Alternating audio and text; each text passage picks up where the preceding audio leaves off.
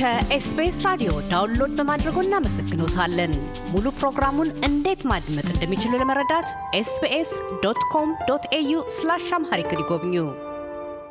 ዶክተር ሙሴ ደለለኝ በተባበሩት መንግስታት የንግድና ልማት ጉባኤ በአፍሪካ መምሪያ የማምረት አቅምና ዘላቂ ልማት ንዑስ መምሪያ ኃላፊ፣ ቀደም ባለው ክፍለ ዝግጅታችን የኢትዮጵያ 2015 ምጣኔ ሀብት አንኳር ሂደቶች፣ የአገር ውስጥ ቀጠናዊና ዓለም አቀፋዊ ግጭቶች በኢትዮጵያ ምጣኔ ሀብት ላይ ያሳደሯቸውና እያሳደሩ ያሉትን ተጽዕኖዎችና የአገር ውስጥ ጠቅላላ ምርት በጀት ጉድለትን አንስተው ሙያዊ ግለ አታያቸውን አጋርተዋል። ወደ ቀጣዩ ክፍለ ዝግጅታችን ያመራ ነው እንዲህ ነው።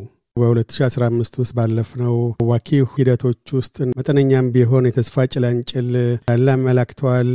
በ2015 ውስጥ ምን አይነት ምጣኔ ሀብታዊ ስኬቶች ነበሩ ወይም መልካም የምጣኔ ሀብት ተስፋ ሰጪ እድገቶች ታይተዋል? እንዳልኩ በጦርነት ውስጥ የነበረ ኢኮኖሚ ስለሆነ በእንዲህ አይነት ኢኮኖሚ ውስጥ ትልቅ ተስፋ የሚታይበት ምንም ነገር አይኖርም። እንግዲህ አንዱ የሚኖረን መለኪያ ጂዲፒ ግሮት የሚባለው ነው።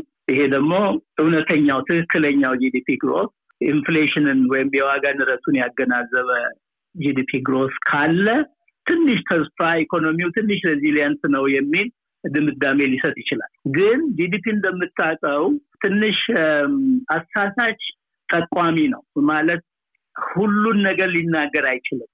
GDP በአንድ ሀገር ውስጥ የተመረተው ጥቅል ምርት ነው የሚያሳይ። እዛም ውስጥ ምን ይገባበታል? የመንግስት expenditure አለበት። ለምሳሌ የመንግስት expenditure በጨመረ ቁጥር GDP እድገት ሊያሳይ ይችላል። ገና ምርቱ ሳይኖር ውጤቱ ሳይኖር consumption አለበት፣ የህዝቡ ፍጆታ አለበት እና ምርቱም ሳይኖር ፍጆታው በጨመረ ቁጥር GDP የመጨመር ምልክት ሊያሳይ ይችላል። ምን ልልህ ፈልጌ ነው? ምርት ላይ የተመሰረተ በኢንቨስትመንት ላይ የተመራ የ GDP growth ከሌለ የእድገቱን ተደራሽነት እጅግ በጣም ይገድበዋል። የተወሰነ ሴክተር ያድግና እድገት ያለ ይመስለናል። ግን የዚህ አይነት እድገት አንደኛ ነገር ተጋላጭ እድገት ነው።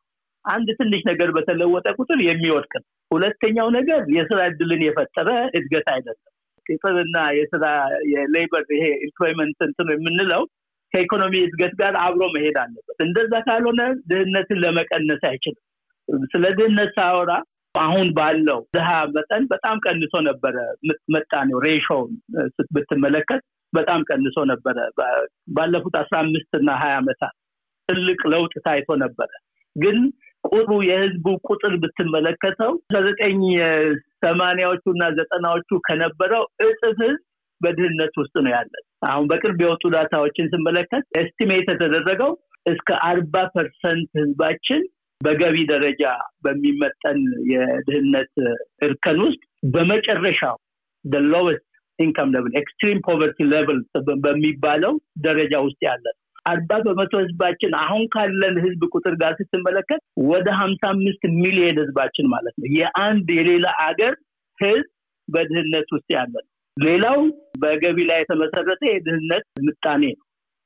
ሌላው አለ የባለ ብዙ ፈርጅ ድህነት የሚያጠቃው የህዝብ ክፍል ተብሎ የሚታይ multidimensional poverty index ተብሎ የተዘጋጀ አለ በተባበሩት መንግስታት ድርጅት የሚሰራበት ነው። ይሄንን ስትመለከት እጅግ ግዙፍ የሆነ ህዝባችን በጣም በአስፈሪ በሆነ ደረጃ ከሰባ አምስት percent በላይ በዚህ በዘርፈ ብዙ ድህነት ውስጥ ያለ ህዝባችን ነው። ይህ ማለት ወደ ሰማንያ አምስት ሚሊዮን ህዝብ የሚሆን ከዛ በላይ ያለ ህዝባችን ነው። ሰዎች ስለ ድህነት ማውራት የለብንም ይላል። ስለ ድህነት ካላወራን፣ ድህነት መንስኤውን ካላወቅን ወደ ብልጽግና ልንሄድ አንችልም ነው የእኛ ግንዛቤ ያለው እዛ። ድህነት ላይ ብዙ ጥናት የሚደረግበት መፍትሄውን ለመጠቆም ካላወቅ ነው መፍትሄውን ለማግኘት በጣም እንቸገርበታለን። በጣም ያስቸግረናል። የምናወጣቸው ፖሊሲዎች ራሳቸው እነኚህን የሚስቱና የሚረሱ ከሆነ መፍትሄ ለማግኘት ለመቀነስ ወደፊት ለመራመድ የሚያስቸግረን ነው የሚሆነው። አስቸጋሪ ነው የሚሆነው እና በአጠቃላይ የሁለት ሺህ አስራ አምስት የኢኮኖሚ እንትናችን ሰፊ መሰረት ያለው ራሱ ስድስት ነጥቡ ከሳብሳሃርን አፍሪካ የተሻለ ነው መንግስት በሚለው ማለት ግን እድገቱን የመሩት ሴክተሮች በጣም የተወሰኑ እጅግ በጣም ጥቂት የሆኑ ሰፊ መሰረት የሌለው የእድገት ምንጭ ነው ኢኮኖሚውን እየመራ ያለው እና እነኚህ ነገሮች ተወሳስበው ምናልባት ተስፋ ምናልባት ከአሁን በኋላ ሰላም ካለን ምናልባት ቶሎ እነኚህ ችግሮቻችን እንትን ካሉ ምናልባት ያሉንን አቅሞችና ያለንን ህዝብ ለልማት አነሳሰን ስንጠቀም ትልቅ ተስፋ ይኖረናል። of course ኢትዮጵያ ትልቅ ሀገር ነች። ከናይጄሪያ እኮ ቀጥለን ያለን መቶ ሀያ ሰባት ሚሊዮን የደረስንናል። ይሄ ትልቅ ህዝብ ትልቅ demand ነው። ምንም ነገር produce አድርገን መሸጥ የምትችለው ማሻሻል የምትችለው ማስተማር የምትችለው ጤናው ላይ invest አድርገህ ጤንነቱ ልታሻሽል የምትችለው ህዝብ ነው። የስራ ህዝብ ነው የሚቀይረው ኢኮኖሚን ለመቀየር የሚያስፈልገው። ሌላው በ2015 አንዱ ትልቁ በምጣኔ ሀብት ዘርፍ የኢትዮጵያን ጉዳይ ወደፊትም ሆነ አሁን ያለውን ሁኔታ ወዴት አቅጣጫ ሊወስድ ይችላል የሚለው ሳቤ የተነሳው የኢትዮጵያ የብሪክስ አባል መሆን ነው። ደቡብ አፍሪካ ውስጥ ከኦገስት 22 እስከ 24 በ2023 በፈረንጆች አቆጣጠር በተካሄደው 15ኛ ጉባኤ ላይ ኢትዮጵያ የብሪክስ አባል እንድትሆን ይሁንታን አግኝታለች በመስራች ሀገሮቹ። በእርግጥ የሙሉ አባልነቷ የሚጀምረው ከጃንዋሪ 1 2024 ነው። ይህ ምን ማለት ነው? ብሪክስ ከተልኮው አኳያ ኢትዮጵያ የዛ አባል መሆን ሁነኛ ትሩፋቶቹ ምን ይሆናሉ? በቀጠናዊ ምጣኔ ሀብት በዲፕሎማሲው እንደዚሁም ደግሞ ሉላዊ በሆነ በፖለቲካና ንግድ አኳያ ያ ለኢትዮጵያ ምን በጎ ተጽዕኖዎች በሌላ በኩል ደግሞ በተቀናቃኞቹ በምዕራባውያኑ ዓለም ወይም በ G7 በኩል ምን አይነት አሉታዊ ተጽዕኖች ሊያድር ይችላል በኢትዮጵያ ላይ? ይሄ በጣም ጠቃሚ ጥያቄ ነው እና ትንሽ ጊዜ ወስደን ብናየው ደስ ይለኛል። መጀመሪያ አንድ ሁለት መነሻ ነጥቦችን ልበል። አንደኛ አንድ ሀገር እንደ ኢትዮጵያ ያሉ ሀገሮች BRICS ብቻ ሳይሆን ማንኛውንም የሆነ የኢኮኖሚ የሚሆን የፖለቲካ ድርጅት ሲገቡ የጥቅምና ጉዳቱ መጠናት አለበት። cost benefit analysis አባል ብንሆን ምን እንጠቀማለን፣ አባል ባንሆን የምንጎዳው ምንድን ነው የሚለው ነገር በሚገባ ተተንትኖ ተጠንቶ ለውሳኔ መቅረብ አለበት። ይህ ስለመደረጉ አላውቅም። ምናልባት አድርገውት ሊሆን ይችላል። ምናልባት በሰነድነት በድብቅ ተይዞ በሚስጥር የተጠኑ ጥናቶች ሊኖሩ ይችላሉ። ይፋ ወጥቶ ያየሁት ነገር የለም። መንግስት ብሪክስን ይገባል ሲባል ብሪክስ ጆሃንስበርግ ውስጥ ሊሰባሰብ ሁለት ሳምንታት ሶስት ሳምንታት ሲቀሩ ነው ዜናው የወጣው። ምናልባት በውስጥ ተጠንተው ሲጠኑ የቆዩ ጥናቶች እንዳሉ አላውቅም። በማንኛውም ጊዜ ግን አንድ ሀገር ማንኛውንም ድርጅት BRICS ብቻ ሳይሆን ማንኛውንም ዓለም አቀፍ ድርጅቶችን ጭምር የተባበሩት መንግስታት ድርጅት WTO ማንኛውንም በሚመለከት መደረግ ያለበት መሰረታዊ የሆኑ ሰፊ የሆኑ ጥልቅ የሆኑ ባለሙያዎች ተሰባስበው ያጠኑት ጥናት እና ለመንግስት የውሳኔ ሀሳብ ቀርቦ ተወስኖ ከሆነ በእርግጥ ጥቅምና ጉዳቱ ታይቷል ማለት ነው። እሱን እንግዲህ ስመለከት የምንወያይበት ይሆናል። ቼም ማንኛውም ሀገር ቢያንስ ማመልከቻ ለማስገባት ሲባል እንኳን ጥቅምና ጉዳቶች የሚሉትን እንደ ጥራት ደረጃው የጥናቱና የትንታኔው ደረጃ ሊለያይ ቢችልም ያችን ታክል መስራታቸው አይቀርም።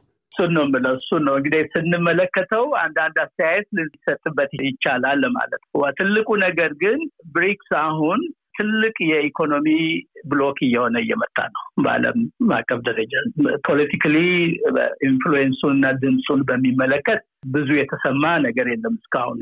G twenty ስብሰባ በሚያደርጉበት ጊዜ መግለጫ ማውጣት ካልሆነ በብሪክስ position ወስደው አቋም ወስደው ድምፃቸውን ያሰሙባቸው ትላልቅ መሰረታዊ የሆኑ ጉባኤዎች ለምሳሌ የ COP process አለ። የኮንፈረንስ ኦፍ ፓርቲስ የኢንቫይሮንመንትን ክላይሜት ቼንጅን በሚመለከት የብሪክስ position ታይቶ አይታወቅ። በ United Nations ውስጥ ብሪክስ ተብሎ የተደራጀ ቡድን group የለም። የቡድን ሰባ ሰባት ነው ያለው። ቻይና እና ቡድን ሰባ ሰባት ነው የሚባለው በ United Nations ውስጥ። በእርግጥ ቻይና ሁሉም የብሪክስ አባል ሀገሮች G seven seven አባል ናቸው። ግን ብዙ ድምፅ ያን ያህል በብሪክስ ሆነው አቋማችን ይሄ ነው ብለው ያወጡት position የለም። በ WTO ውስጥ ብሪክስ እንደ ቡድን አይታወቅም። WTO ውስጥ የተወሰኑ ቡድኖች ናቸው ያሉት። የ Developing Countries Group የሚባል አለ። በዛ ውስጥ ደግሞ የ Small Economies የሚባል ቡድን አለ። በብሪክስ በዚህ አይነት ደረጃ voice ኣቸውን ያሰሙበት ለምን WTO በጣም ትልቅ የዓለም አቀፍ ንግድ ስርዓትን የሚመለከት ድርጅት ነው። መጠነ ሰፊ የሆኑ ስምምነቶችን የሚያስተዳድር ድርጅት ስለሆነ ብሪክስ ምናልባት እያደገ ሲሄድ አባልነቱ እየጨመረ ሲሄድ ከዛ ባሻገር ግን አሁን ባለው የዓለም የኢኮኖሚ ድርሻው እያደገ ነው የመጣ ወደ ሰላሳ አምስት በመቶ ደርሷል። አሁን በሀያ ሀያ ሁለት የነበረው ዳታ የሚያሳየው ይህ እንግዲህ ከዚህ በፊት የነበረውን በኢንዱስትሪ የበለጸጉ ሀገሮች የቡድን ሰባት የሚባሉትን ሀገሮች ድርሻ የወሰደ ነው። በአብዛኛው የቡድን ሰባት ድርሻ ከሀያ ዓመት በፊት ወደ አርባ ሶስት ነጥብ ነበረ። ብሪክስ የሚባሉት ሀያ ሁለት percent ነው። የዓለም አቀፍ GDP ውን ነው የምልህ global GDP የሚባለው። በቅርቡ ግን ያንን ገልብጦታል። የብሪክስ አሁን ወደ ሰላሳ አምስት ነው። የ G seven የሚባሉት ሰላሳ percent ነው ያላቸው። እኛም ድርጅት የሚያሳየው በሀያ አርባ የብሪክስ ድርሻ በዓለም GDP ውስጥ በ global GDP በምንለው ውስጥ አርባ አራት እስከ ሀምሳ percent ይደርሳል ተብሎ ነው የሚወሰነው። አርባ ሁለት በመቶ የህዝብ ብዛት ያለው ነው የያዘ ነው።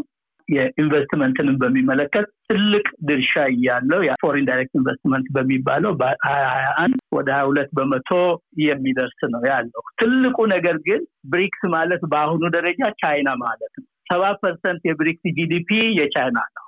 ከሰባ እስከ ሰማኒያ percent የብሪክስ ኢንቨስትመንት foreign direct investment የቻይና ኢንቨስትመንት ነው በብሪክስ ውስጥ የሚደረግ ማለት ነው።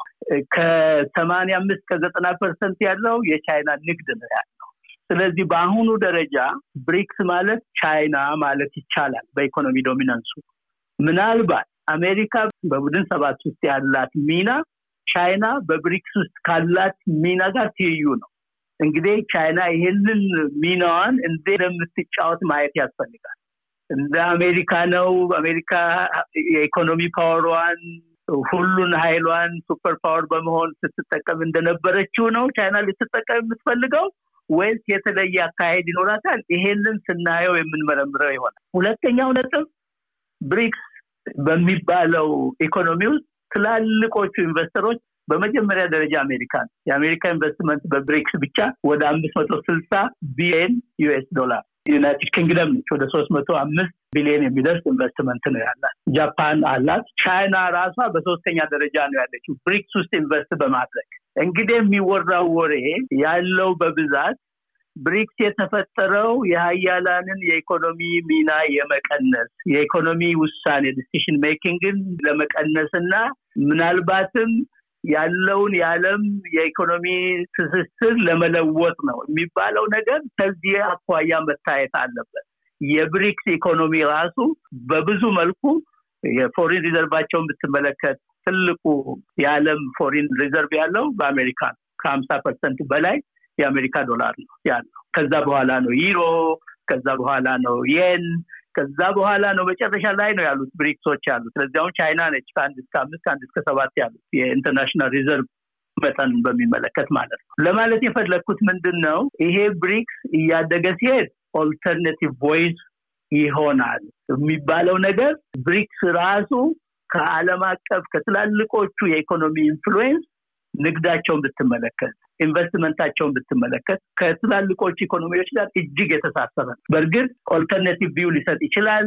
ተጨማሪ የንግድ እኛ የማምረት አቅም ካለን ሀገሮቻችን የአፍሪካ ሀገሮች ንግድን አቅጣጫውን መለወጥ ሳይሆን ያሉ opportunity ዎችን ለመጠቀም ኤክስፖርት ለማድረግ ወደ ብሪክስ ያላቸውን ኤክስፖርት ለመጨመር ያኛውን ሳይለቁ ማለት ነው ትልቅ ሚና ሊኖራቸው ሊጠቀሙ ይችላል።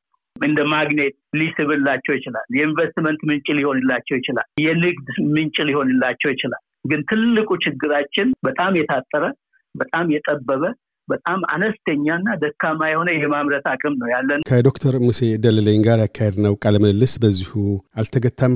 በቀጣዩ ዝግጅታችን በሀገር ውስጥ ገንዘብ የውጭ ምንዛሪና ግብይት እሳቤ ያደጉ ሀገራት ለሀገር ውስጥ አምራቾች የማነቃቂያ ገንዘብ ድጎማን፣ ብሪክስና የወደፊት የአሜሪካ ዶላር ዋጋ ተመንና ተጽዕኖን አንስተው ያስረዳሉ። እያደመጡ የነበረው የ SBS አማርኛ ፕሮግራምን ነበር። የፕሮግራሙን ቀጥታ ስርጭት ሰኞና አርብ ምሽቶች ያድምጡ። እንዲሁም ድረገጻችንን በመጎብኘት on demand እና በ SBS mobile app ማድመጥ ይችላሉ። ድረገጻችንን SBS dot com dot au Amharic ን ይጎብኙ።